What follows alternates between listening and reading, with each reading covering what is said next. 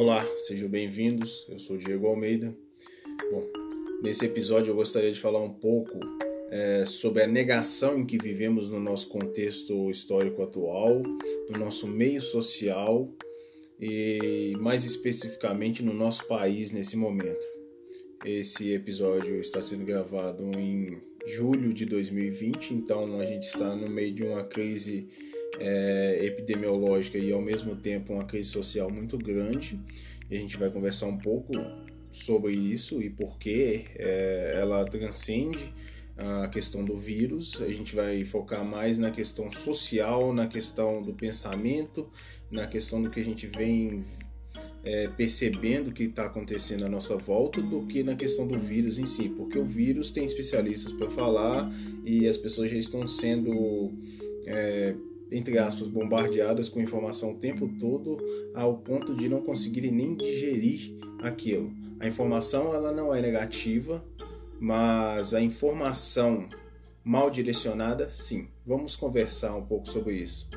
Bom, é, a descrença na ciência e sobre os conhecimentos lógicos, ela vive um momento de alta muito grande desde antes do, do coronavírus, a gente vê movimentos como o terraplanismo, muitos movimentos que negam certos conhecimentos científicos, certos conhecimentos lógicos e certos conhecimentos filosóficos, enfim, que nega a academia enquanto formadora, que coloca a questão do embate ideológico, da doutrinação como sendo uma coisa que tomou conta do Brasil, como se aqui não houvesse nenhum tipo de conhecimento que valesse a pena é, tomar nota, como se as universidades do país inteiro fossem antros de, de construção de, de marginais.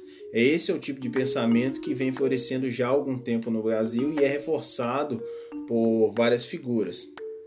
Bom, mas esse não é um tema central, mas isso faz parte de, dessa descrença na ciência e dos conhecimentos lógicos, é, de toda forma de ajuda que a gente pode conseguir através do desenvolvimento e da tecnologia como forma de desenvolvimento para a saúde, por exemplo.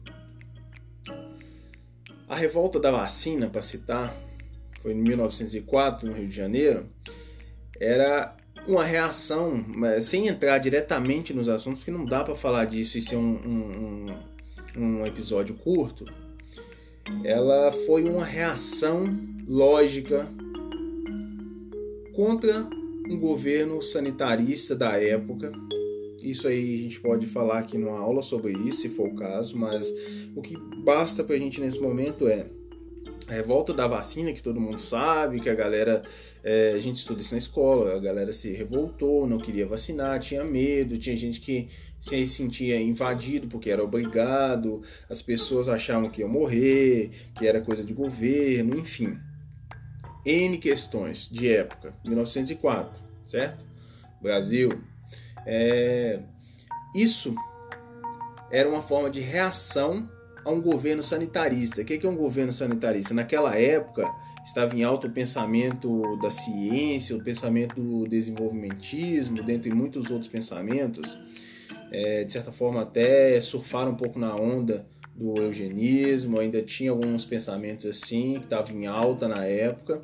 É, então, era um, um governo, uma forma de pensar, uma forma de gestão que levava em conta o sanitarismo, a higienização, a limpeza das cidades, abrir ruas maiores, é, acabar com, com certas partes da cidade que para eles eram desnecessárias, expulsar dos centros das grandes cidades a população mais pobre, ou seja, escantear e formar os guetos, as favelas, enfim, tirar do centro tudo que é desnecessário, coisa que hoje em dia a gente sabe que já está voltando de certa forma, porque é, o nosso meio ele é mutável e ele vai se modificando de acordo com o contexto. Isso também é outra questão.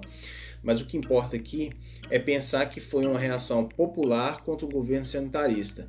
Hoje em dia, no nosso tempo, no nosso momento histórico, no nosso contexto social, a gente experimenta uma lógica de governo antissanitarista, que se apoia na autocura fundamentada em uma forma de resistência e anticorpos criado através de atividade física, através de qualquer tipo de coisa que seja fundamentada no, na movimentação do corpo ou na força da mente, algum tipo de autoafirmação ou de coragem advinda de uma força exterior, ou seja, uma crença que às vezes pode parecer bem esotérica, de que caso você ignore uma doença, ela pode se curar. Bem, sem entrar em é, questão de ser bom, ser mal, isso aí você julga por você mesmo.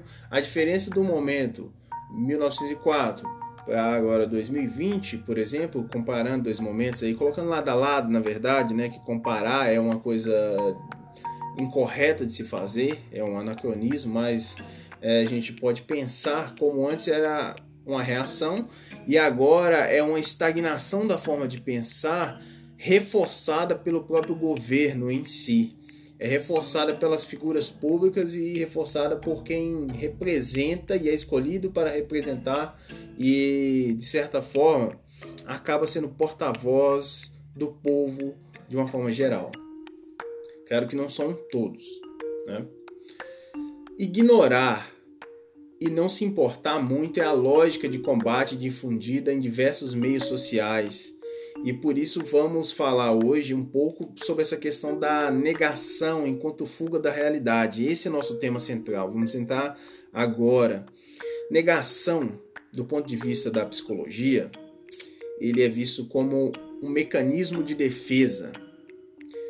A ideia dele, basicamente, para explicar para vocês aqui, ele se refere a, a, uma forma de mecanismo, de processos, ao qual uma pessoa, um sujeito, ele busca inconscientemente não tomar conhecimento de qualquer de, de uma coisa determinada ou seja, ele nega alguma coisa, por exemplo, se alguma coisa não agrada a esse sujeito, ele nega aquilo e cria uma fantasia e algum tipo de, de sentimento, de pensamento que ocupe aquele local e que mascare aquela situação, aquele momento, e isso gera traumas. Para a psicologia, isso gera doenças, isso gera traumas, isso acaba gerando muitos problemas na mente da pessoa que se refletem no seu dia a dia, na sua saúde, até biológica. Isso do ponto de vista da psicologia. Agora, vamos falar sobre o que a gente está vivendo agora, do ponto de vista que a gente pode falar aqui da história, da filosofia, da sociologia, das ciências sociais, é, que é a nossa área de estudo. O que torna mais problemático a forma de negação que a nossa sociedade está vivendo é que o nosso contexto atual é a negação, ela, a nossa negação, ela não se dá aqui no nosso contexto como uma forma de devaneio ou autoilusão confortável simplesmente mas sim de uma tentativa efetiva de descredibilizar a racionalidade, os estudos, os órgãos, as instituições diversas, bem como a própria realidade enquanto momento biologicamente crítico. A gente vive um momento que é inegável que é crítico, não é um momento único na história, porém na, na no nosso tempo é um momento diferenciado, é um momento crucial para repensar diversas coisas e é um momento de crise em vários sentidos. E biologicamente é um risco de morte que a gente vem correndo diariamente contra um inimigo invisível, certo? Que por ser tal como é, muitos negam, e é disso que a gente vai falar, continuar falando. Individu as individualidades, no caso, elas têm se fundido em uma massa de ignorâncias compartilhadas difundidas e reafirmadas por autoridades e figuras públicas. O senso comum, em sua pior forma, vem tomando muito espaço e criando caminhos de escape no pensar das pessoas, ao ponto de haver quem negue a existência do vírus em si que tem matado em nosso país, em média, nos últimos balanços, assim, pelo menos pegando as últimas semanas, aqui, os últimos dias, mais de mil pessoas por dia. Existe uma pressão sobre fatores econômicos, como quem vai pagar a conta, como é que a gente vai se manter, como é que vai ficar o futuro, o que vai acontecer isso e aquilo, do ponto de vista econômico e etc. A resposta ela é clara. A humanidade vai pagar a conta. E eu não me refiro a questões econômicas, não, não me refiro a dinheiro, não me refiro a empresas, é, me refiro que já estamos pagando a conta com vidas e a duras penas, com anos e anos de retrocesso em vários aspectos. Para terminar esse episódio, eu gostaria de lembrar que nosso inimigo maior não é o vírus, mas a ignorância, a ganância, a exploração travestida de boas intenções e a desinformação focada em desestruturar estruturas cuja construção, podemos dizer, que foi feita a duras penas e com isso enfraquecer ainda mais a nossa já tão precária realidade social e tão controversa e desregrada maneira de nos relacionar no dia a dia, na nossa sociedade, no nosso contexto de realidade aqui no Brasil. Principalmente, que é o que a gente consegue falar com mais propriedade. Os discursos, eles estão aí, certo? aos montes. Mas antes de repetir, ou atacar, ou abaixar as orelhas, ou dobrar os joelhos, pense e repense e reflita por si mesmo, certo?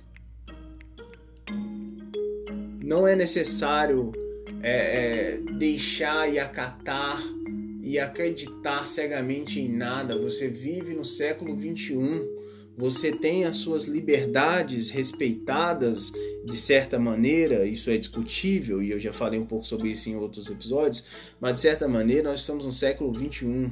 A gente já ultrapassou certos, é, certas amarras que a gente necessita, precisa de forma muito importante de cair na realidade, necessita pensar e repensar tanto as nossas ações quanto o que a gente tem combatido, quanto o que a gente tem aceitado, quanto o que a gente tem compartilhado. É, e não se esquecer, né, de abrir um pouco nossos olhos e ver a nossa volta para além do playground que, do que está acontecendo, certo? E qual o impacto que isso tem na, na, na realidade, para além das nossas vidas, para além do nosso ego, é, como um impacto social, como um impacto de realidade na vida das pessoas, porque às vezes a coisa pode estar muito boa para a gente, muito boa, pode estar até tranquila.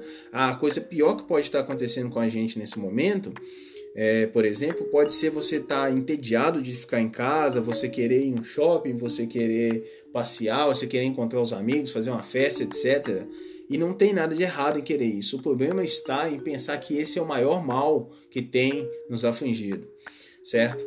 Enquanto outras pessoas estão passando por coisas muito piores, muito piores, que vão desde é, condições precárias geradas por tudo isso que a gente está passando, até perda de entes queridos é, e o medo que algumas pessoas lidam no dia a dia, a falta de condições para se manter segura, minimamente seguras a, a, o tipo de desinformação que gera nas pessoas uma falta, uma falsa ideia de segurança e uma ideia de que há uma grande é, conspiração e que não existe certa coisa e que aquilo e aquilo outro é verdade, enfim, coisas que prejudicam diretamente a vida das pessoas e que vai gerar com certeza traumas, não só é, traumas psicológicos como traumas sociais que demorarão anos para se curar. Isso se tivermos as condições necessárias para isso. Então, obrigado e até a próxima.